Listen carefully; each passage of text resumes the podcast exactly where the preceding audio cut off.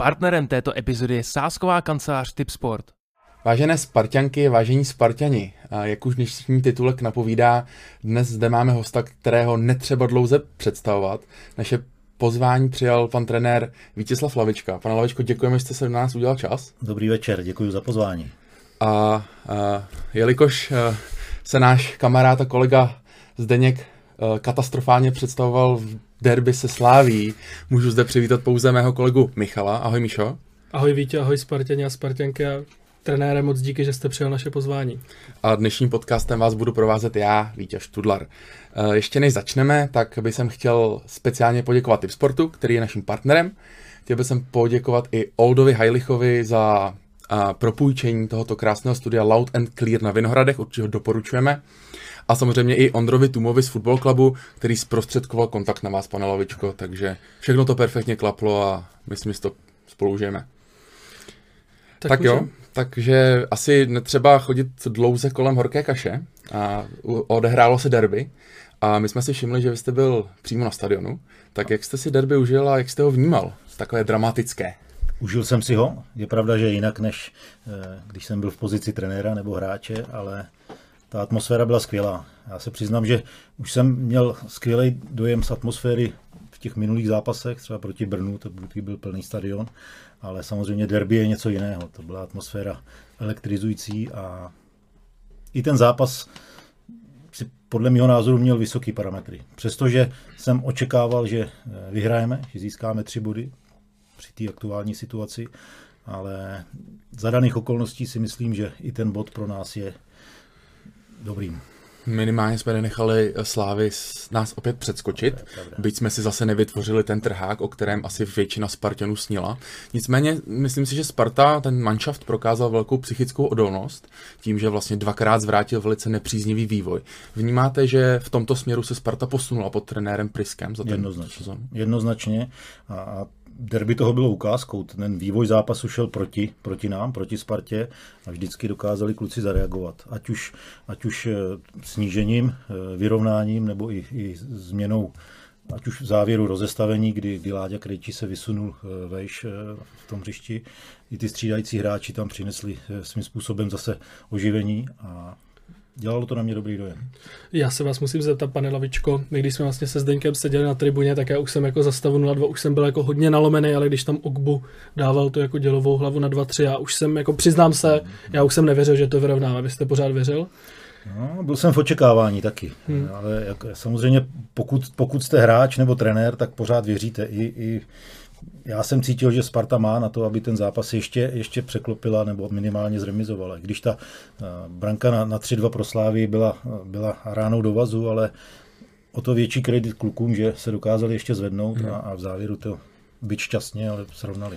Jak víte, vy jste mluvil o té elektrizující atmosféře, musím říct, že jako gol na 2-2 u Jardy Zelenýho byl jako jeden z mých jako nejsilnějších zážitků, že to opravdu jako jsme na sebe popadali i v sektoru a říkal jsem si takovou euforii, už jsem dlouho nezažil a hodně jsem mluvil z paměti, hmm. co jako takhle a opravdu jako myslím, že se to povedlo a vlastně jako jeden můj kamarád to glosoval velice dobře. Jsem, už jsme zažili druhý derby 3-3, nebo já si ho pamatuju, hmm. první pod Pavlem Hapalem. A tentokrát ty emoce byly úplně jiný. Hmm. Tentokrát zatímco tehdy nám to srazilo vás, teď si myslím, že nás to může paradoxně nastartovat a pomoct nám to ve zbytku té sezóny. Souhlasím, naprosto souhlasím. Jako Sparta ukázala, že, že jde správným směrem a zvládla i ty kritické situace. Samozřejmě není konec, není ještě vyhráno, byť jsme si zachovali zase ten odstup eh, od Slávie a třeba od Plzně se ještě zvětšil, ale věřím tomu, že, že ten směr, který, který máme, tak eh, je mhm. správný. Mm. Zbývá, zbývá 8 zápasů, pokud se nepletu, mhm. včetně nadstavby, což je poměrně velká porce. A, a myslíte si, že ta remíza právě z toho psychického pohledu přiblížila spíše Spartu, či spíše Slávy? To je těžký, no. Slávisti měli tři body na dosah, vlastně jim hmm. utekli mezi prsty eh, v posledních momentech zápasu. Eh, Sparta, eh, jak jsem říkal, ta byla v pozici, že pořád dotahovala, doháněla. Hmm. Já si myslím, že Spartě to může pomoct. Tohle. Hmm. Byť to je jenom v úvozovkách jenom jeden bod, ale je to derby naprosto specifický, vyhrocený zápas a i ten bod nakonec může, může hodně hrát v tom konečném účtování. Michale, zeptám se tě, jenom v krátkosti, že ti skáču do řeči. Um, klíč nadstavby je zcela jasný, to znamená, druhý bude hrát na půdě prvního. Věří, že toto je klíčový faktor, který pak bude rozhodovat o titulu? Jednoznačně. My vlastně, když se jako bavíme, bavíme se teď před zápasem, než má Slávia, má ještě dva zápasy dokonce s Bohemkou a s Hradcem, oba týmy, který hrajou vynikající fotbal venku, mají víc získaných bodů venku než doma, ale zároveň Slávia má doma bilanci 13-0-0 a dali 50 branek, což si myslím, že je naprosto jako děsí, včetně ty čtyřky, kterou dali nám. Myslím si, že pro nás se ukázalo teď jako s plnou letnou v zádech, je naprosto klíčový to derby hrát doma. Myslím si, že pokud bychom skončili druhý, nebo nedej bože zase třetí, ale to už se snad asi jako nestane, tak uh, bude mít Slávy k titulu, asi bych řekl, že, že blíž. Mě Slávia překvapila eh, tím, že, co se říkalo před zápasem, že má zdravotní problémy vůbec poskládat sestavu, hmm. ale ten její herní projev v derby byl, byl sebevědomě, byl aktivní, hmm. ale souhlasím s, s tím, co tady bylo řečeno, jako domácí prostředí speciálně v derby hraje obrovskou roli a když se podíváme na, na výsledky Slávě doma a na hřištích soupeřů, tak to jednoznačně dává za pravdu. Já mám otázku na vás, trenére. Já jsem osobně vnímal, že vlastně minimálně v první půli trenér Trpišovský si dokázal systém Briana Priského velice dobře přečíst. Slávisti byli všude o krok blíž, dokázal eh, Okbu skvěle vlastně pokrývat kuchtu při těch nákopech, zvládali uh, Masopus zvládal velice pokrývat dobře jako přetěžovanou spartianskou levou stranu. Uh, Myslíte si, že minimálně v tom prvním poločase tam byla ze strany Sparty vidět nějaká jako taktická bezradnost? Bezradnost ne, ten zápas měl intenzitu. Hmm. Je pravda to, že Slávia byla velmi dobře takticky připravená na, do toho derby, ale tím nechci snižovat Jasně. to, že by Sparta nebyla. Prostě Slávisti měli dobrou organizaci hry, měli malé hřiště, včas dostupovali Spartany, pokryli tam ty klíčoví hráče v ofenzivě, ať už, ať už útočníky, nebo, nebo i, i ty, ty half uh, křídla, ty wingbacky. A měli navrch, no, trošku. Hmm. Spartani trošku tápali si myslím, ale, ale to prostě derby přináší, no, tam se to pak překlápí na jednu na druhou stranu. Já mám ještě otázku na oba dva. To derby velice ovlivnila Viroza, která se prohnala kabinou Slávy, které já jsem upřímně nevěřil z nějakých jako milých zkušeností. Chyběli hráči jako Zafeiris, Linger, Ševčík a další. Nakolik se oba dva myslíte, že ty následující dvě derby ovlivní to, že tihleti frajeři budou k dispozici? Tak já, já teda začnu. Um, já si myslím, že každá změna v tom kádru přináší určitý, a řekněme, úskalí, ale zároveň i možnosti v tom, aby se ty hráči, kteří třeba nemají takovou minutáž, prosadili díky například svému nasazení, svojí dravosti, tomu, že chtějí hrát základu, předskočit ty své soky uh, v rámci toho kádru. Takže to, že Slávie hrála v trošku, řekněme, slabší sestavě, jak to bylo titulováno i v médii, tak podle mě ty Slávie jako vůbec neublížilo. Naopak, si myslím, že Slávě správně a pan Trpišovský pravděpodobně jako apeloval na to, že protože ta situace byla známá a propíraná médii dlouhodobě, respektive celý ten týden, tak uh, apeloval na to, že právě ty náhradníci by měli podat nadstandardní výkon, aby doma Spartu, řekněme, dotáhli minimálně svým nasazením, důrazem, přístupem a hlavou. A já si myslím, že hráči jako Jurečka, uh, Mick van Buren, případně i Standa Tecel, který střídal, by, bytě třeba nemáme rádi, tak jsou to relativně ostřílení ligoví hráči, kteří k takovému zápasu jako vědí, jak přistoupit. A hlavně mají v hlavě to, že Spartu dost dlouho poslední roky poráželi. A ta pozitivní motivace v tom je ta, že prostě oni tam přijdou a zase se jí nebudou bát. Což na druhou stranu jim na konci mohlo ublížit, protože jsme viděli smátého standu Tesla, který nastupoval v čase 92-20 a v čase 92-50 chudák standa Tesla tam brčel u liney, jo. Takže všechno má svoje a já si nemyslím, že do zápasu e, případným nebo respektive 100% zápasu v nadstavbě, ať se bude hrát, kde se bude hrát, to něco jako v kontextu bude znamenat. Slávě určitě nastoupí pravděpodobně v jiné sestavě, silnější než teďka byla papírově, ale bude to úplně nový zápas a musíme se na to znovu připravit a znovu si od, z toho zápasu, který se teď odhrá na letné, něco vzít. Tak to vidím já. Jo. Jste tady mluvil o náhradnících. Já třeba jako trenér nemám rád výraz náhradník. Hmm. Já si myslím, že v dnešní době všechny ty špičkové týmy e, mají tak široký kádr, e, nejenom co se týče do počtu, ale i do kvality, že opravdu, když přijde taková ale nenadálá situace, jako se třeba přihodila Slávii před derby nebo do derby, tak si dokázala poradit. Mě to, mě to přímě překvapilo, nečekal jsem to, že až bude takhle dobrá. Spíš hmm. jsem čekal, že Sparta jako bude ten tým, který bude diktovat tempo a, a konec vítězí. Já musím jako jeden hráč, který tedy nezazněl, aby tě taky samozřejmě jako nemám rád, tak mě velice jako pozitivně překvapil Lukáš Masopus, který měl jako prsty jak v tom druhém, tak i v tom třetím gólu Slávy, kdy to on rozehrával ten roh na 2-3, to si myslím, mm. že teda jako velice mě jako překvapil. Mm, Pane Lavičko, je nějaká individualita ze Sparty, kterou byste na základě toho zápasu pochválil, anebo i na druhou stranu je tam někdo, kdo podle vás jako musí přidat? Mně se líbili oba dva brankaři, na jedné i na druhé straně. Tam byly situace, kdy tam měli klíčové zákroky a ty bych já považoval jako za, za, za stěžejný posty na obou týmů. Hmm. Samozřejmě tam byly i v poli eh, na jedné, na druhé straně eh, individuality. Eh, je pravda, že slávisti, jak tady už padlo, dobře pokryli ty naše ofenzivní hráče. Na druhou stranu si myslím, že tam byli pak střídající hráči, kteří tam zase trošku přinesli novou energii a, a kvalitu hmm. taky. A, a já z toho zápasu jsem si odnes pozitivní dojem. Hmm. Jaká jedna věc, která vás napadne jako první, a Spartě chyběla k těm třem bodům? Byl to, řekněme, důraz ve vápně, nebo klidnější rozehrávka, protože jsme dostali dva góly po ztrátě na vlastní polovině? Hmm. Tam v, v, proti tak kvalitnímu soupeři, jako je Slávět, se tohle to prostě trestá. Pokud hmm. uděláte té přechodové fázi ve výstavbě chybu, soupeř vás připraví o míč a, a rychle potrestá, tak to je potom uh, složitější samozřejmě. Mm-hmm. Ale Sparta vždycky dokázala dobře zareagovat. Mm. To, to se mi na ní líbilo do, nejvíc. Já ještě ti vrátím toho Masopusta, jo. On ještě udělal penaltu a při třetím gólu srovnávacím tak uh, vlastně nepokryl ten prostor za sebou, do kterého Hoyer naběhl. Takže zase jako dvě strany mince a teoreticky... To je úhel pohledu. To je úhel pohledu, přesně tak. A já chci být ten, kdo kouká na tu Spartu. To je pravda, jako, můžeme probírat jako Ayama Ousouva, hmm. což jako mně to přijde velice vtipný, ale teda jako nechtěl bych být v jeho kůži, jako hmm. mít za sebou tři derby, dvakrát se hmm. nechat vyloučit, hmm. teď ještě jako takovejhle vlastenec, co byste mu jako trenér poradil?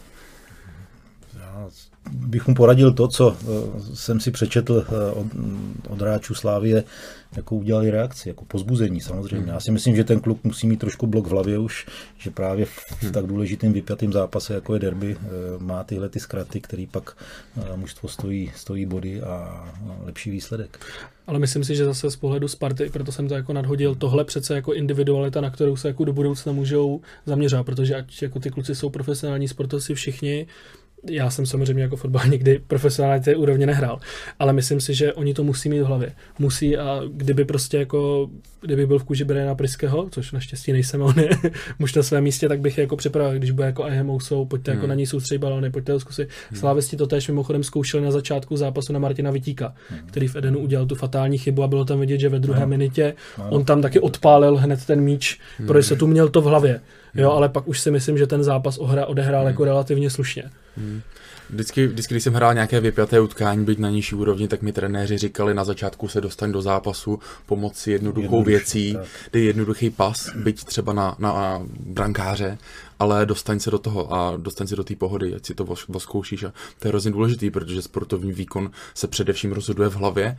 A myslím si, že v tomhle i byl velký posun oproti tomu původnímu derby na podzim, které Sparta nezvládla. A myslím si, že i, i ze strany trenérského štábu pravděpodobně přišla úplně trošku řekl bych, koncentrovanější příprava na důležitost toho zápasu, zvlášť v kontextu tabulky, protože pokud se nepletu, tou dobou jsme na, strávě, na Slávě výrazně ztráceli, nyní jsme naopak byli přední, takže z psychologického hlediska ta situace byla poněkud jiná a my jsme to relativně zvládli, byť sám ještě v sobě trošku cítím to, že jsme ty dva body přeci jenom lehce ztratili. Já si dovodu ještě jednu vsuvku. Já si myslím, že i trenér Priske a jeho trenérský štáb byl zkušenější v porovnání hmm. s tím zápasem Fedenu na podzim. Hmm. Přece jenom tehdy to pro něj byla vlastně první, první konfrontace s, v derby a, a něco nového, ještě dosud nepoznaného a, a hmm. na letní už to bylo, bylo jiný. No, já jsem dělal nedávno rozhovor třeba s Loren Changovou, která vlastně rozhodla to ženské derby. Ona mi taky říkala, že když vlastně si googlovala a tak dále, hledala si Sparta, viděla tu rivalitu se Sláví, tak to nebyla úplně schopná pochopit. Hmm. Jo, ale pak vlastně po tom roce, co už je tady a hrála s těma slávistkama, jako vyzkoušela si to a říká, jako dostali se mi pod kůži. Hmm. Myslím si, že jako Brand Priske to je jako vžitá zkušenost. Přece jen člověk může jít, já nevím, na Bělehradský derby mezi Zvezdou a Partizanem, ale vlastně i jako, i jako fanoušek, jako já nevím, jako televizní divák není schopný se vcítit do těch emocí a do toho, co se děje opravdu hmm, na tom hřišti. No. Nemám co dodat. Prostě hlava, hlava tentokrát byla na naší mhm. straně lepší. byť asi ne ještě úplně, řekněme, na, ten, na tom levelu, který by postačil, aby jsme ten zápas v klidu zvládli, protože přeci jenom, když se na to podíváme obráceně, Slávě nás porazila 4-0, což se dá říct, že ten zápas v klidu zvládla. A to nám se ještě jakoby nepovedlo. Já si myslím, že tam byla vidět, ještě, že vám skáču do řeči. Myslím si, že jako když Tomáš Rosický s Tomášem Sivokem na začátku říká, že ten titul je ultimátní cíl, tak my teď hrajeme trochu nad plán. Jo. Jasně, já jsem byl vždycky ten, co když jsme se bavili se Zdeňkem, já jsem říkal, hele, my máme prostě jako zázemí, hráče, rozpočet, musíme hrát jako o ten titul. Ale evidentně ten kádr i s tím jako zimním posílením, kdy přišel Lači s Kairenem a tak dál, je přece jen budovaný směrem jako k létu, kvalifikace do poháry. A ta sezóna, kdy se to opravdu jako mělo rozbalit, měla být až ta následující. To, co vlastně teď, Sparta se do té pozice dostala díky jako mm, katastrofálnímu jaru v Plzni, což si myslím, že už jako vzhledem k prohře k baníku se asi dá říct. A k tomu, že Slávia prostě konstantně ztrácela venku a my si, pokud se nemýlím, tak vyhrála jenom v Pardubicích. Jo. Sparta se do téhle situace teda dostala jako samozřejmě jako díky své formě, ale i díky jako zakopávání favoritům. A teď je v téhle pozici tak trochu jako nečekaně. A teď záleží na tom, jak se s ní dokáže popasovat. Mě to trochu připomíná tu uh, naší mistrovskou sezónu, kdy jsme vlastně ten ročník začali eh, špatně, vypadli jsme brzy eh, z evropských pohárů, ale pak jsme dostali dál důvěru a to mužstvo se stabilizovalo a krok po kroku se vlastně z toho bahna zvedalo a, a hmm. tak, až jsme došli hmm. až, až vlastně k úspěšné sezóně na té domácí scéně. Já bych našel ještě jednu paralelu s vaší titulovou sezónou 13-14, kromě tedy Hekenu, potažmo Vikingu, té paralely s vypadnutím v pohárech, Ráno. se stalo to, že vlastně se hrála o soutěž mín, tedy především jenom domácí soutěž a pár vložených zápasů pohárových. A to vám dalo možnost z trenerského pohledu ustálet sestavu, jelikož nebyla potřeba tak vysoká rotace.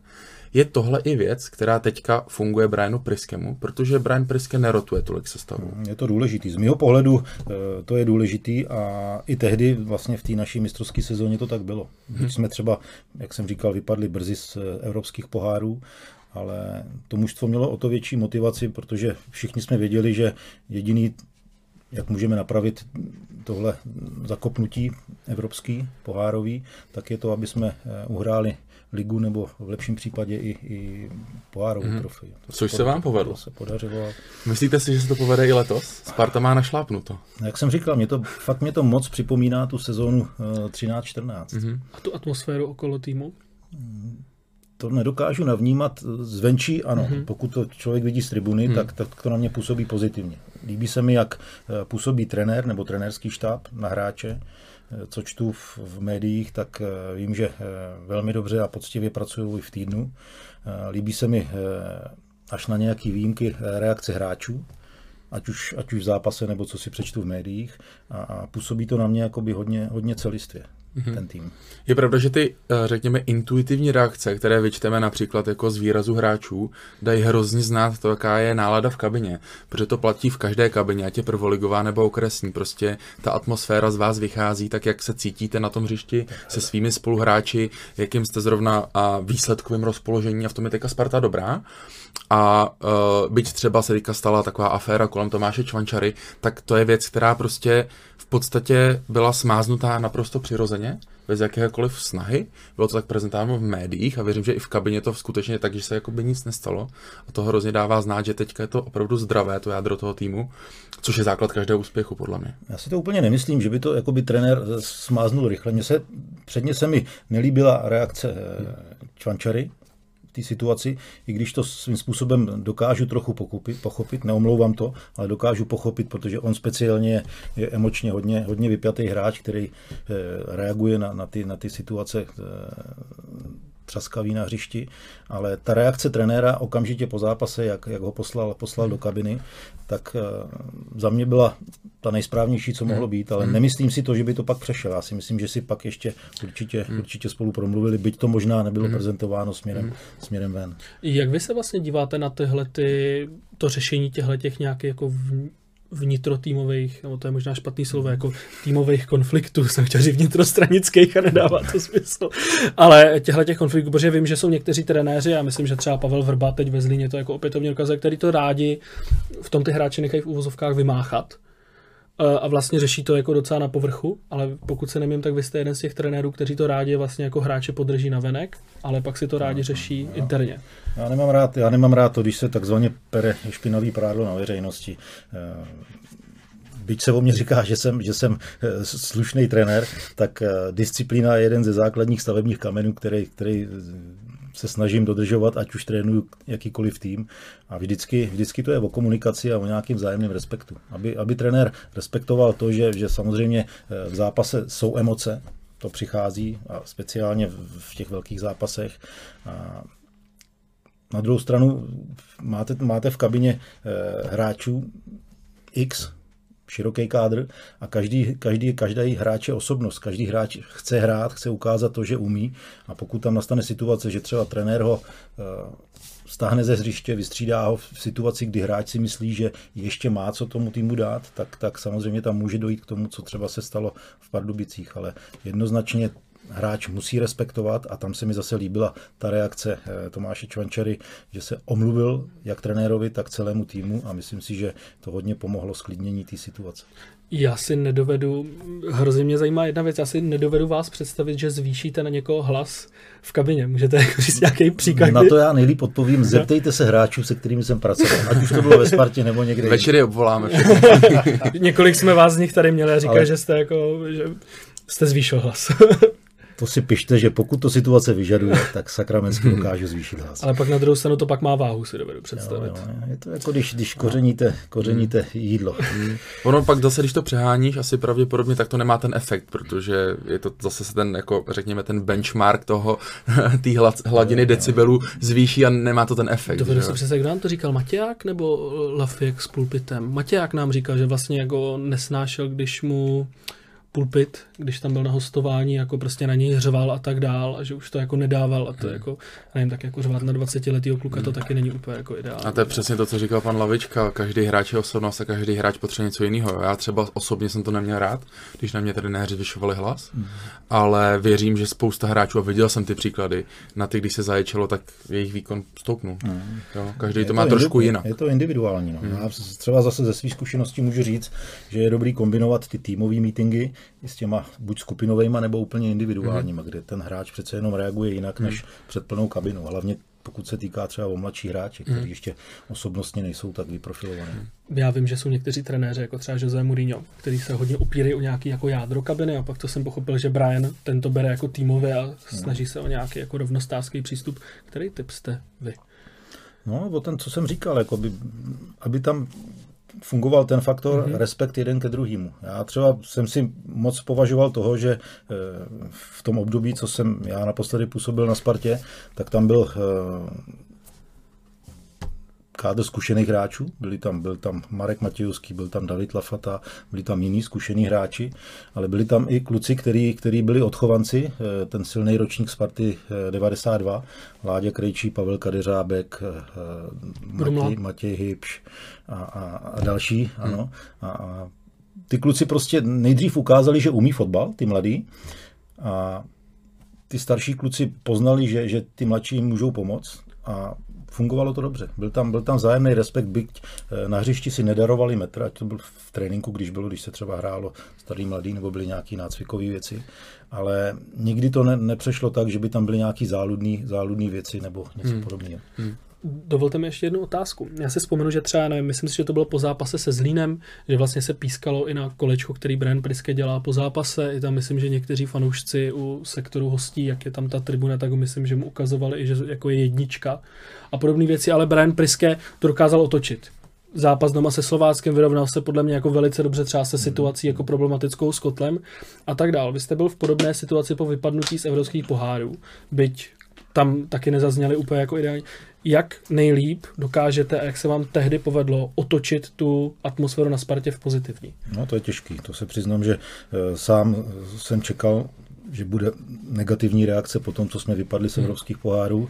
A Samozřejmě jsme nechtěli fanoušky ztratit a chtěli jsme se jim nějakým způsobem revanžovat. Jako já mám svoje, svoje rituály, které neměním, které třeba dělám před zápasem nebo po zápase, ale myslím si, že všechno to je podložený tím, že, že prostě uděláte dobrý výsledky. Když jsme hmm. vypadli v poháru, z evropských pohárů, tak jsme se chtěli rehabilitovat v Lize a v našem domácím poháru. A to se, jak jsem řekl, krok po kroku začalo dařit, tak až jsme došli ke trofejím hmm. v té sezóně. K rituálům se ještě dostaneme, ale výsledky jsou to gro, protože s fanoušcí byť a, máme faktory, jako je, a, řekněme, jak se na tu hru kouká, hmm. máme faktory jako nálada kolem týmu, nějaké PR, které se kolem toho tvoří, ale přece jenom ty výsledky jsou, jsou to hlavní a kdyby bylo jako hezká hra a, a PR skvělé a byli jsme 15, tak asi by to nebylo úplně dobré, že? že Ad absurdum samozřejmě. Jasně, když souhlasím, jsme... naprosto souhlasím. Jako Sparta je tak silný klub a taková očekávání od veřejnosti, od vedení,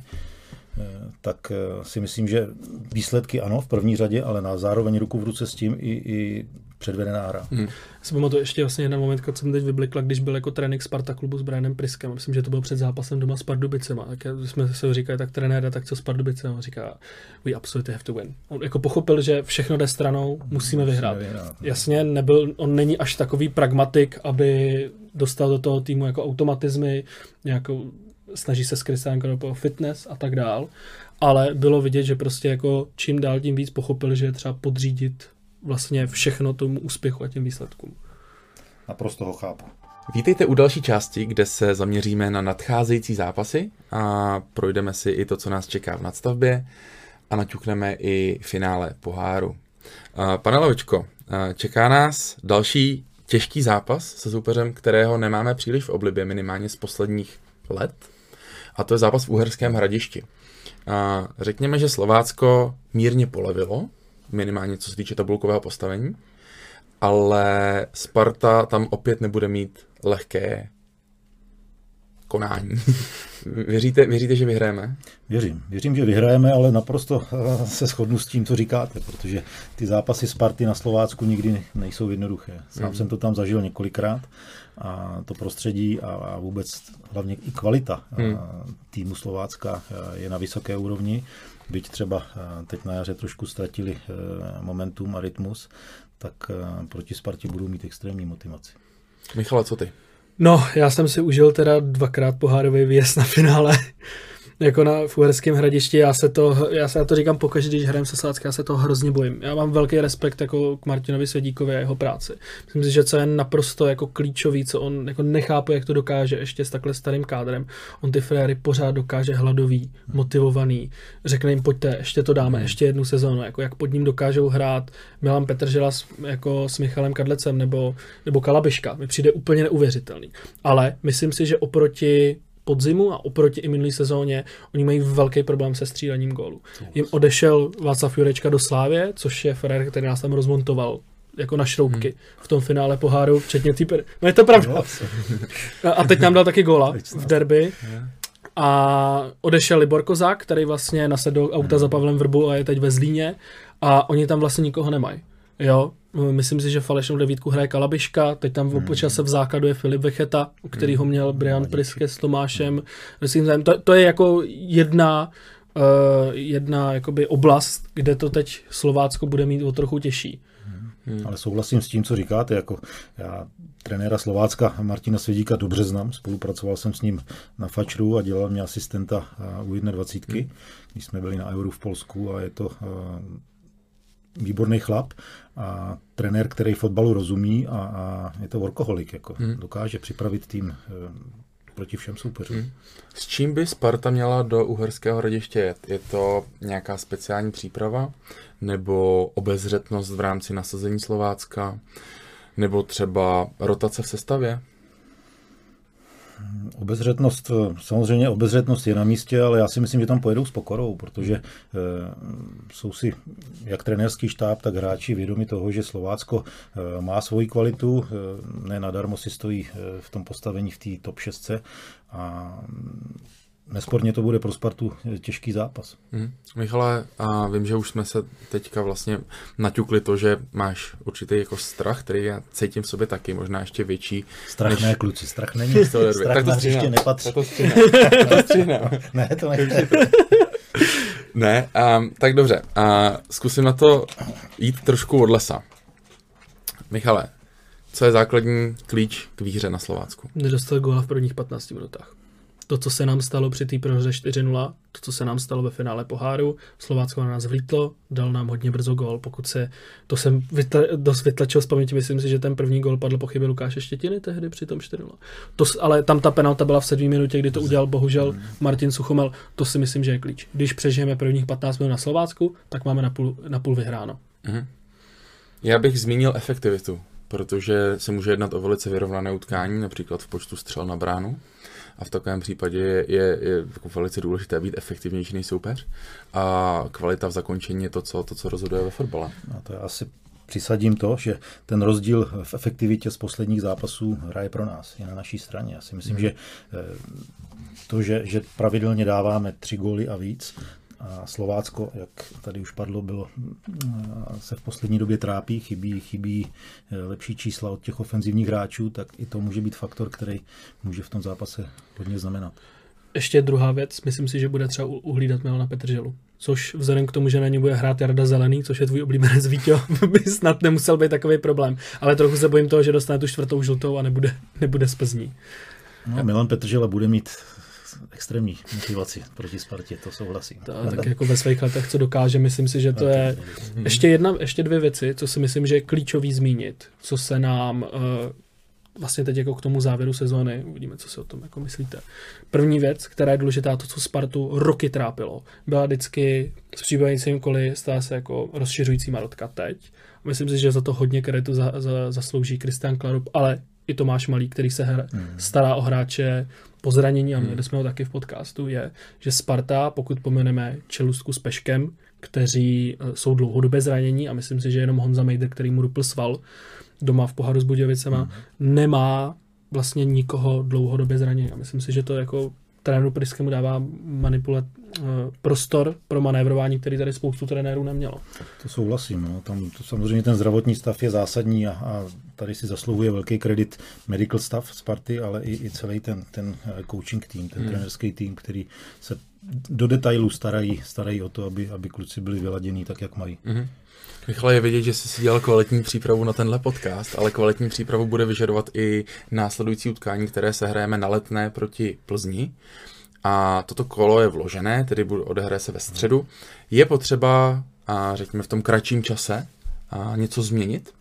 Nebo opravdu má Sparta, jak už padlo, velký manévrovací prostor k tomu v pohodlně například rotovat sestavou, dát prostor například Kasperu Hejerovi?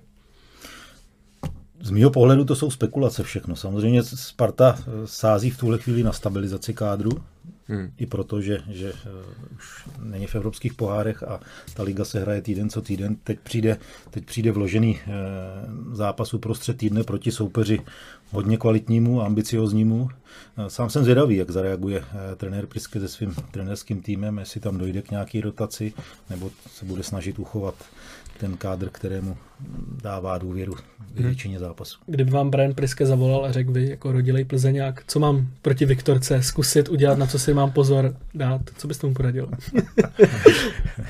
ne, já ne, bych si nedovolil, nedovolil bych si radit. Jako já se na ten zápas těším, mm-hmm. protože to může přinést další zajímavý fotbal, podobný tomu, co jsme viděli v derby ale myslím si, že Sparta půjde, půjde dobře i, v, i proti hmm. Viktorce.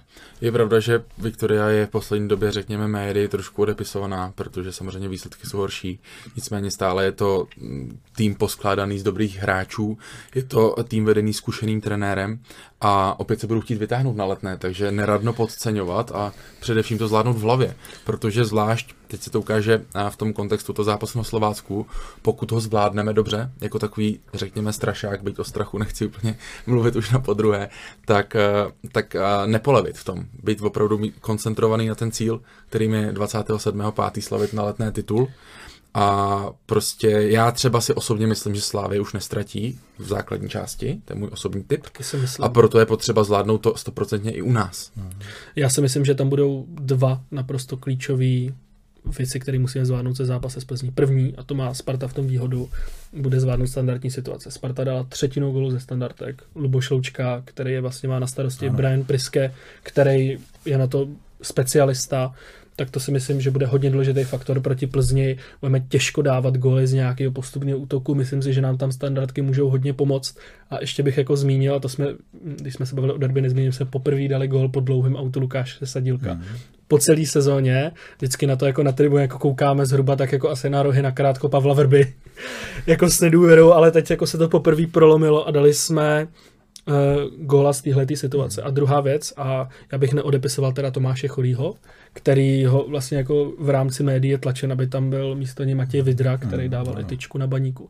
Ale já mám teda z Tomáše Chorýho velký respekt a myslím si, že oni kvůli tomu, co se stalo ve Štruncácích na podzim, bude chtít Spartě ukázat a jako vlastně hmm. dát gol. No, bude to zajímavý zápas. Já Tomáše Chorýho jsem vedl v reprezentační 21 eh, před lety a je to, byť eh, vypadá pohybově ne úplně, úplně atleticky, tak je to hráč, který má svoji platnost samozřejmě, ale Viktorka má kvalitní, široký kádr a dokáže se na tak velký zápasy připravit. Byť třeba i teď na jaře chybí lepší výsledky. Trenér, myslíte si, že Michal Bílek, pokud bude ještě trenérem Plzně, což my vlastně jako nevíme, protože co Adolfu Šátkovi se jako honí hlavou, že vyrukuje s podobnou taktikou jako v Edenu, to znamená hodně defenzivní, hodně jako nízkostažený blok. Já Michala znám samozřejmě eh, dobře jako kolegu trenéra, je to, je to typ trenéra, který hraje pragmaticky, prostě svůj tým vede pragmaticky a vždycky ho dokáže dobře připravit na, na každého toho daného soupeře. Hmm. A nepochybuju o tom, že proti, proti Spartě to bude jinak. Si myslím, že ta ctižádost porazit tým svého srdce bude mít Michal Bílek velkou. to jo. a nicméně, nicméně po zápase s Plzní nás čeká mm, další zápas, který je opět spojen s jedním z týmů, které jste také vedl, a to je zápas v Liberci, což opět není úplně nejjednodušší soupeř. Také se nám tam občas nezadařilo. A Liberec je poskládán dost ze slavistických odchovanců a ty budou mít speciální motivaci Spartu porazit, takže já opět čekám těžké utkání. Těžký zápas. Já si myslím, že pohárový zápas v Liberci to jasně ukázal. Hmm. Jsme tam hráli vlastně až do toho penaltového rozstřelu o to, aby jsme, aby jsme prošli, eh, prošli do dalšího kola. Hmm. Michale, Michale, vidíš to úplně stejně? Jako já jsem si pamětiv jako na naše první podcast, kde jako Vojta Merklas říkal, Liberec to je tým plný průměráků s průměrným trenérem. A pak jsme prohráli jeden na dva. jako od té doby už taky se jako hmm. mám z nich respekt a vůbec jako nechci, aby jsme zněli nějak utápnutě a tak dál, ale i vzhledem k tomu, že vás tady máme, tak co jste jako nás učil jako fanoušky je mít jako respekt, pokoru před jako každým soupeřem. Myslím si, že tahle ta sezóna i vzhledem k tomu, hmm. jaký Slovan dokázal odehrát zápas proti Slávy, hmm. uh, taky to nebude jednoduchý utkání. Ale myslím si, že tam v náš prospěch může hrát jeden faktor a to je, jestli v tom posledním kole bude mít ještě jako Liberec o co hrát. Že se může klidně stát, že oni budou mít jasný, budou, já nevím, devátý, osmý, desátý a budou, ta prostřední skupina bude jako jasná. Oni nebudou přece i v té hlavě o třeba 2-3% si myslím, byť hmm. přijede Sparta, hmm. oni nebudou mít o co hrát a tam to může být jako jazyček na váhách, který nám může trochu pomoct. Může to být faktor, že, že tohle to rozpoložení bude hrát v náš prospěch, ale když to vezmu se ze svého pohledu eh, v době, kdy jsem vedl Slovan a přijela Sparta, tak ať to bylo na začátku, uprostřed nebo na konci sezóny, tak vždycky ta motivace byla mm. extrémní mm. proti takovým soupeři. Ještě vám nehodím proti argument, a co třeba u hráčů, já nevím, jako je Olatunji a další, kterým třeba končí hostování a už třeba ví, že jako pod ještě pokračovat nebudou. Mm to je vždycky otazník no, těch hmm. hráčů, kteří hmm. tam tu svoji budoucnost už eh, nevidí v tom klubu, hmm. tak eh, pak je to na tom, aby si to hmm. trenér nebo trenérský štáb v tom týdnu před zápasem dobře vyhodnotil, jak se ten hráč chová v tréninku a, a hmm. rozhodl správně pak do zápasu. Já bych se na to možná uh, kouknul obráceně malinko. A máme takového hráče taky, o kterém jehož budoucnost hmm. ještě není, uh, řekněme, jasná a přesto je to klíčový hráč Sparty, to je Jan Kuchta. A vezmu to z jeho pozice, jsem ve Spartě na hostování, nevím, co bude dál, uh, už vlastně za dva měsíce, nevím, co bude dál. A teďka vlastně mám jedinečnou možnost udělat jako titul. Tak naopak, já bych ze své pozice bych to vnímal jako ještě větší hnací motor k tomu skutečně něco dokázat, protože nevím, jestli ve Spartě budu ještě za ty dva mm. měsíce, tak do toho teďka skutečně dát všechno a já si myslím, že Honza Kuchta do toho dává všechno, protože jeho nasazení je na útočníka příkladné ať je to z pozice a, tvoření si prostoru, ať je to z pozice součinnosti s Tomášem Čvančerou, ať je to z pozice napadání. Mm. Si myslím, že v tomhle je Jan, Jan Kuchta unikátní a já si nepamatuju, že by za poslední půl rok jako vypustil nějakou situaci. Naprosto souhlasím s tím. Eh, já Honzu Kuchtu znám taky právě z 21. ze společného působení. Je to specifický hráč, ale když si k němu najdete cestu, tak je to hráč, který eh, může tomu týmu hodně dát. Ono třeba na Spartě chvíli trvalo, než, než eh, chytil ten svůj rytmus a, a byl platný, neměl úplně nejšťastnější start do sezóny, hmm. to všichni víme, ale je to hráč, který je takovej, co jste mhm. všechno tady řekl, ale hlavně je to hráč, který umí střílet góly a ta součinnost teď s Čvančarou i s Haraslínem a s ostatními těmi hráči, tak to je příkladná. Mm. Přeneste nás z pozice trenéra do toho, jaké to je vést Honzu Kuchtu, protože na začátku sezóny, což už teď víme, není pravda, šly o něm zkazky, že to je jako rozvraceč kabiny. To ne a tak dále. Takhle Jak... já jsem ho nepoznal. Tak, takhle já jsem ho nepoznal. Je to hráč, který má svoje ego, ví, že to je hráč, který eh, umí tomu týmu dát eh, nejenom dobrý výkon, ale i efektivitu, střílet góly, ale je třeba s ním mluvit, je třeba s ním pracovat a pokud se tam objeví něco, co by úplně neprospívalo týmu, tak to včas eh, jakoby ustřihnout a, a promluvit si s ním o tom. Obligátní otázka. Kdybyste byl v pozici Tomáše Rasického, koupil byste Honzu Kuchtu? Teď jde o to, za jaké peníze samozřejmě. To my nevíme. Jednak nejsem v pozici Tomáše a nedržím ani klubovou pokladnu, ale co se týče sportovní stránky věci, tak určitě eh, Honza Kuchta je hráč, který eh, i z dlouhodobějšího hlediska by měl v Spartě co nabídnout. Já si myslím, že i trošku teď prosákly nějaký šumy o případné jeho budoucnosti, nebo že jakým způsobem by Sparta zareagovala, ale to teď eh, hmm. nechme spekulací a vyčkejme, jak, jak eh, rozhodne vedení Sparty. Já jsem se tomu záměr vyhnul, jelikož přestupové období je věc, kterou samozřejmě musí mít sportovní vedení v hlavě, ale nemyslím si, že to je teďka ten uh, jako koncentrace číslo jedna, to je skutečně na tu jako sportovní hmm. výkonnost protože sportovní vedení není jenom nakupování hráčů, Jasně. to musí se starat o spoustu aspektů, které především vedou k té sportovní výkonnosti, protože posily jsou jedna věc, ale hraje se fotbal, že? Se, není to hon na kupování hráčů.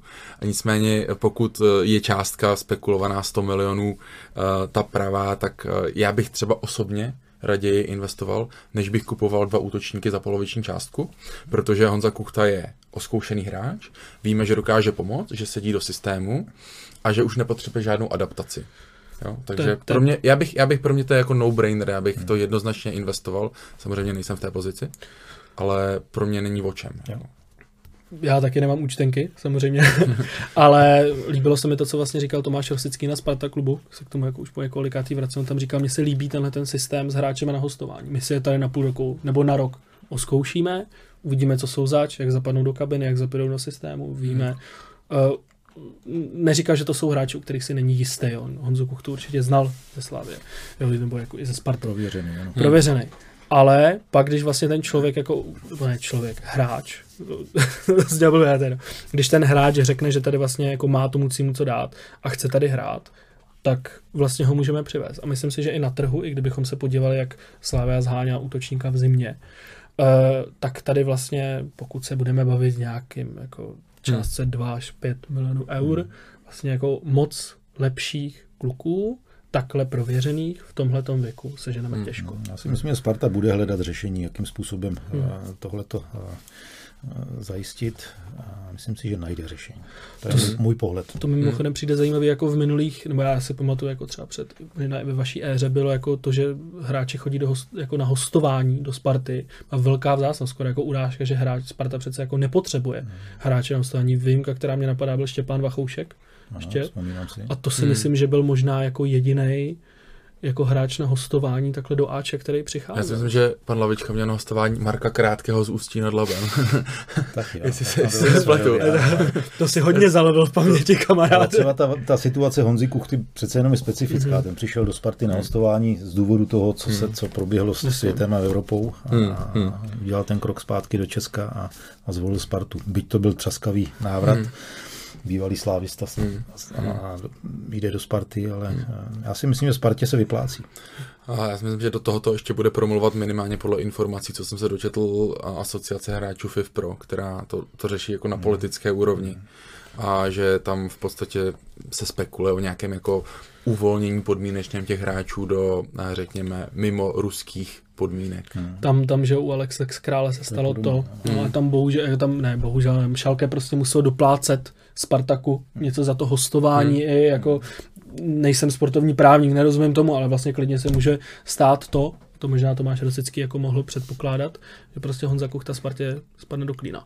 Hmm. Kvůli tomu, že prostě hmm. jako hmm. ruská válka na Ukrajině stále hmm. trvá, hmm. takže se prostě tohle může stále. Hmm. Obecně ještě, já bych řekl, jako vlastně jako baví tenhle ten systém toho hostování hmm. a líbí se mi to, protože u některých hráčů, kdy se ukáže po tom roce, půl roce, že to prostě nejde, tak je, nechci říkat zbavit, ale rozloučit se s nimi je mnohem jednodušší, než prostě ty no, no. hráče hmm. prodávat. Hmm. Tak konec konců mm, Sparta nemá ve svém kádru momentálně jen povedená hostování, ale i ta nepovedená, aspoň z mého pohledu, jelikož Eiver Mábel ani Jakub Jank to nejsou výraznými posilami a, a když už hrají, tak to ani není příliš oslnivé. Takže a, ten koncept je právě, řekněme, ne tolik riskantní a Sparta a, z tohohle může vycházet vždy jako vítěz. Hmm. No jasně, nikdy se vám nepojedou všechny hostovačky u všech hráčů, který přivedete. Já, já osobně třeba to australského hráče, e, samozřejmě jsem dostal dotazování i z Austrálie, protože jsem tam dřív působil, tak samozřejmě lidi, se kterými se znám, tak, tak mě volali a co, co Mabel, jak se, jak, jak, si, jak se mu daří a jak si vede v České lize. Je pravda, že e, když jsem ho viděl v přípravě, tak, tak na mě působil velmi dobře. V přípravných zápasech, ale teď v té sezóně eh, přece jenom ta Česká liga na ně, aspoň tak to na mě dělá dojem, je trošku zatím eh, vysoká laťka. Myslíte si, že to je kvůli tomu, že on, když byl přece jen zvyklý hrát fotbal ve Španělsku, že tohle na něj možná asi až moc soubojový, moc hmm. jakoby intenzivní? Ano. Intenzita hry a soubojovost je, je trošku jiná než, než třeba ve Španělsku, hlavně co se týče té tý soubojovosti a fyzičnosti. Hmm. Když jsme v těch to probereme kompletně, by hrozně zajímalo, jak to dopadne s Dimitrija Kamenovičem, ve kterého vlastně jako Tomáš Rosický hodně věří, to kapitán srbské 21. Hmm. Na Bčko koukají naše kolegové Teo a Kuba Hurka se přiznám bez mučení, že jsem viděl tak jako půlku jednoho zápasu. Ale bude to zajímavý, jako sledovat, protože to taky může být kluk, který by odložený rok nehrál, pak dostával zbytečně pranýř za výkon v Olomouci, co když po roce dostane se vlastně do soutěžního zápasu hmm. šanci, hmm. Pře, gol přes něj nepad, takže vlastně jako nějakou fatální chybu tam neudělal, byť to jako nebylo jistý ze strany. Ale tam to podle mě bude strašně jako zajímavý sledovat, jak vlastně ten přestup, nebo pardon, hostování hodnotíme hmm. teď, jak ho budeme hodnotit za rok, jak ho hmm. budeme hodnotit jako hmm. za rok a půl. Přece jenom po půl roce pod uh, trenérem Jílkem ani David Hansko nevypadal bůh ví jak. A kam se z toho dopracoval? Dneska máš jako základní stavební kámen Fénordu a pravděpodobně má nakročeno k ještě lepšímu angažmá. Hmm. Ty jeho výkony v, v holandské lize jsou velmi dobrý. A v sestavě kola byl teďka. Ano, sleduju to pravidelně a Feyenoord jako tým si vede velmi dobře a, a Hansko patří vlastně k těm stěžením hráčům hmm. sestavě. Hmm. Přijde úplně neuvěřitelná jedna věc, on za těch, já nevím, 25, 26 zápasů dostal jedinou žlutou hmm. kartu. Teď pokud se nemýlim, jako v posledním nebo předposledním kole, což mi na stopera přijde hmm. úplně neuvěřitelný. Jako, on tu lehkost i nějakou jakoby eleganci na stoperu ukazoval uh, i ve Spartě. Ano. Hmm. Není, není nad čím nesouhlasit momentálně. Ještě, ještě, ne... ještě, jedna, ještě no. jeden hráč mi napadá, to je brankář.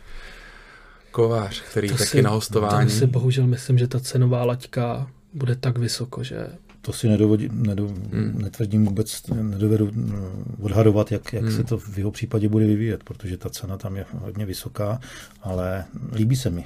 Líbí hmm. se mi, jaký výkony podává u nás ve Spartě a líbí se mi, eh, jak si třeba vede i v 21, hmm. protože on byl ten, který eh, byl zásadní při tom, při tom barážovém dvojzápase, eh, kdy podržel náš tým a hmm i díky němu jsme postoupili s 21 na euro. Mně jakoby biznisově by přišel zajímavý, když to jako otočím, ne jako hráčsky, protože je to mladý kluk, kolik má 22, myslím. 22, 2000. No, no uh, bude mu teď 23, kdyby jako přišel, tak Sparta má uh, zkušenosti s prodáním brankářů. Ať to je Petr Čech, ať to je Tomáš Koubek, Tomáš Vaclík, uh, Martin Dubravka, na toho bych nezapomínal jo, taky, do Newcastle. Uh, spoustu těch golmanů jsme zvládli prodat a myslím si, že vlastně i v Evropě ví, že jako na kvalitní golmany můžou chodit k nám a z tohohle pohledu může být možná bych taky jako 100 milionů vytáhl za Matěje Kováře, ale tam ta cenovka bude asi jako hodně výš.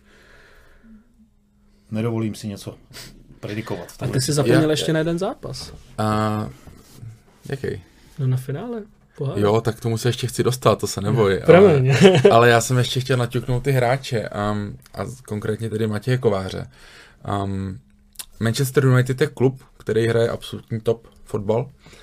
Uh, byť třeba taky má úplně výsledky jako Sparta, ale, ale hraje top a vždycky bude mít ambici na to mít ve svém kádru toho nejlepšího golmana.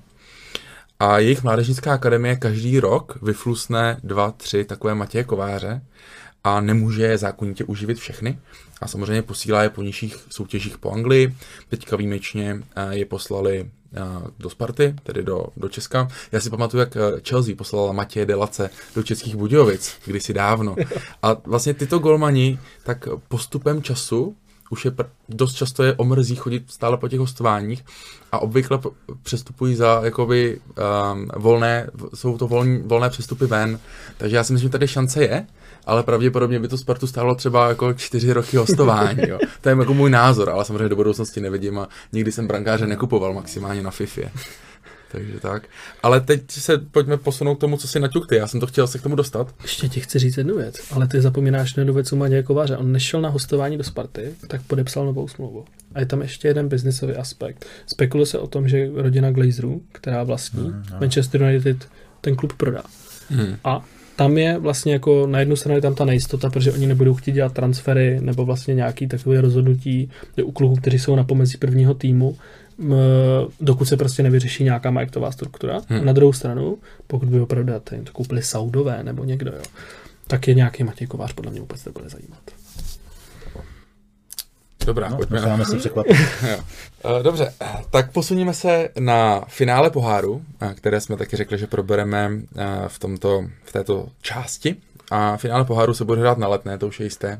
Nicméně rozložení ochozů bude zhruba 50 na 50. Jakým způsobem toto zahraje do karet slávy, která si tím může vytvořit určité srovnání poměru hlasivek v hledišti a na jaký, jaké množství výhody má to, že Sparta hraje skutečně doma na svém no. stadionu? To, že Sparta bude hrát finále doma, si myslím, že je plus pro nás, pro Spartu. Ale ta atmosféra v hledišti bude jiná, než tomu hmm. bylo teď na Lize. Hmm. Přece jenom tam hmm. tábory obou, obou týmů budou, hmm. budou vyrovnaný a nebude to neutrální hřiště, ale, ale ta podpora hmm. tam bude víceméně vyrovnaná z tribun. Proč se ptám? A při vašem dublu, tak uh, samozřejmě jste zažil podob, řekněme, podobnou situaci v finále v Edenu na Slávě, na Slávě, kde vlastně byla půlka Plzeňáků a půlka Spartanů. Uh, cítil jste se tam jako doma, nebo jste se cítil jako na Slávy? Protože mě zajímá tento pohled. My jsme o tom spekulovali hmm. s klukama a vlastně nevíme, jestli je to skutečně pro Spartu taková výhoda hmm. díky tomu obsazení tribun. Odpovím vám na tu otázku, jak jsem se cítil. Eh, cítil jsem se jako v Edenu. Doma, jako doma jsem hmm. se necítil. Hmm. Jako doma jsem se necítil, byť tam, byť tam bylo víc našich fanoušků, než třeba to můj v Lize, hmm. ale hmm. přece jenom to prostředí hmm. bylo jiné. Já si pamatuju, že Sparta měla bílé drezy, to znamená byla vedena v, utká, v zápise utkání jako hostí, to znamená měla kabinu, kterou obvykle mývá, když tam přijede. Že? takže, takže jako by těch paralel je tam hrozně moc a strašně by mi zajímalo, jaká, jaký tento, protože na neutrálním stadionu se hraje opravdu velice málo zápasů tak je vlastně, jak, jak k tomu přistupuje ten manšaft, protože to je věc, kterou třeba já osobně vůbec neznám. No, zase je to finále, je tam hmm. motivace hmm. extrémní, už hmm. ta trofej je na dosah. Já si pamatuju, to finále bylo hraný, když jsme hráli proti Plzni v Edenu tehdy, 2014, tak eh, při těžkých podmínkách hodně pršelo hmm. a, ten průběh zápasu zrovna nešel úplně pro nás. Pro Spartu, jako, no. no. Naštěstí no. tam byl Milan Petřel. Radim Řezník dával góla? Nevím přesně, je to možný, byla tam střela no, spoza, hmm. spoza 16. Myslím, že to byl Radim Řezník. Pepa no. Hušbauer srovnával vlastně penaltou v 93. v závěru. No. Hmm. Když jsem mluvil o tom jako v Edenu, já jsem na tom finále taky byl. Už tak myslím, že nevím, jak jsem ani sehnal lístek. A já jsem si tam nepřipadal úplně jako v Edenu. Pro mě to opravdu mělo jako natolik jako specifickou atmosféru, jo. že jsem úplně zapomněl vlastně, kde jsem a plus člověka jako vtáhnul ten průběh, kde jsme hrozně dlouho tahali za kratší konec. A jsem hrozně zvědavý, jestli se takhle budu cítit na Spartě, protože se trochu bojím že vlastně to moje místo, kde, kde už jako těch deset let se dávám, dostane nějaký jako partner, který tam možná ani nepřijde. Hmm. Ještě bych chtěl říct jako jednu věc. Mě třeba u finále poháru mě hrozně mrzí, že to není jako v FA Cupu a že my nemáme ten národní stadion. No, přesně by se to hodilo, hmm. přesně jako, jako všichni jako v Anglii se těší do toho krásného, nově zrekonstruovaného Wembley, tady kdyby byl jako národní stadion na Strahově nebo něco. Tam hmm. si myslím, že by se to přesně jako hodilo. Souhlasím. Tohle já jsem slyšel od kolegů v Polsku, když jsem, když jsem uh, byl ve Šlonsku Wroclaw, hmm. tak se mě ptali, říkali, kde máte finále poháru, jak to, že, jak to, že nemáte hmm. ještě národní hmm. stadion. Jako hmm. tam samozřejmě uh, tou strukturou stadionu uh, jsou, jsou dál, ale vydělali na tom, že, že pořádali euro. Hmm. Vlastně, no. Je pravda, že celý Vyšegrád vlastně má, hmm. má nové stadiony, hmm. staví se a my stavíme spíš ty menší, ať je to Hradec Pardubice, Eh, Karviná má krásný malý stadionek, krásné zázemí mládežnické. Asi myslím, že se nemáme za co stydět. Ta hmm, infrastruktura hmm, tady v hmm. Česku, byť ty stadiony jsou menší v porovnání třeba s tím, co jsem zažíval v Polsku, ale, ale mají dobrý standard, si myslím. Já si myslím, že jako obrovský problém, když, když chce člověk jako něco takového stavit, tak ten odpor ty jako lokální komunity a tak dál, Hradec a město, to je jako příběh, který trval 15-20 let. Kolega Michal Petrák mi o tom vyprávěl srdcerivné historky. Brno. Brno, tak Brno. je dobrý příklad, že vlastně jako problém Strahov, totožný, hmm. myslím, že to tam radši jako... Ostrava na tom taky není nejlíp. Ostrava na tom vlastně. taky není nejlíp, myslím hmm. si, že jako stadion ve Zlíně, který jsme tady kritizovali, kdyby jako si město přišlo a řeklo, hmm. tak pojďte, tak to jako zrekonstruujeme, uděláme to hezky, ukážeme, že patříme do té první ligy. Hmm.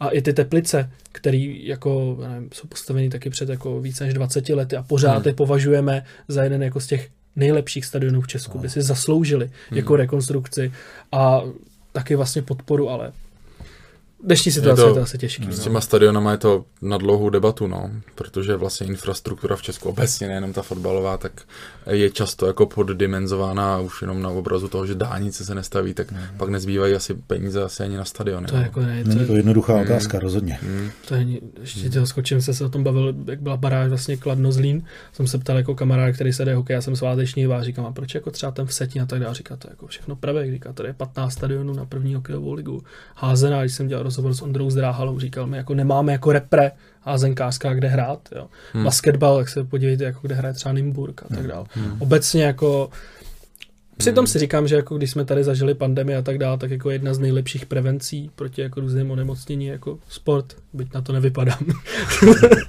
tak myslím si, že no, investice do tohohle by se vyplatila z dlouhodobého hlediska. Souhlasím. Tak toto bude z dnešního podcastu všechno, minimálně té free verze vy, kteří si nás předplácíte na Hero Hero, tak naběhněte tam a koukněte se na zbytek. Díky moc a mějte se hezky. Čau.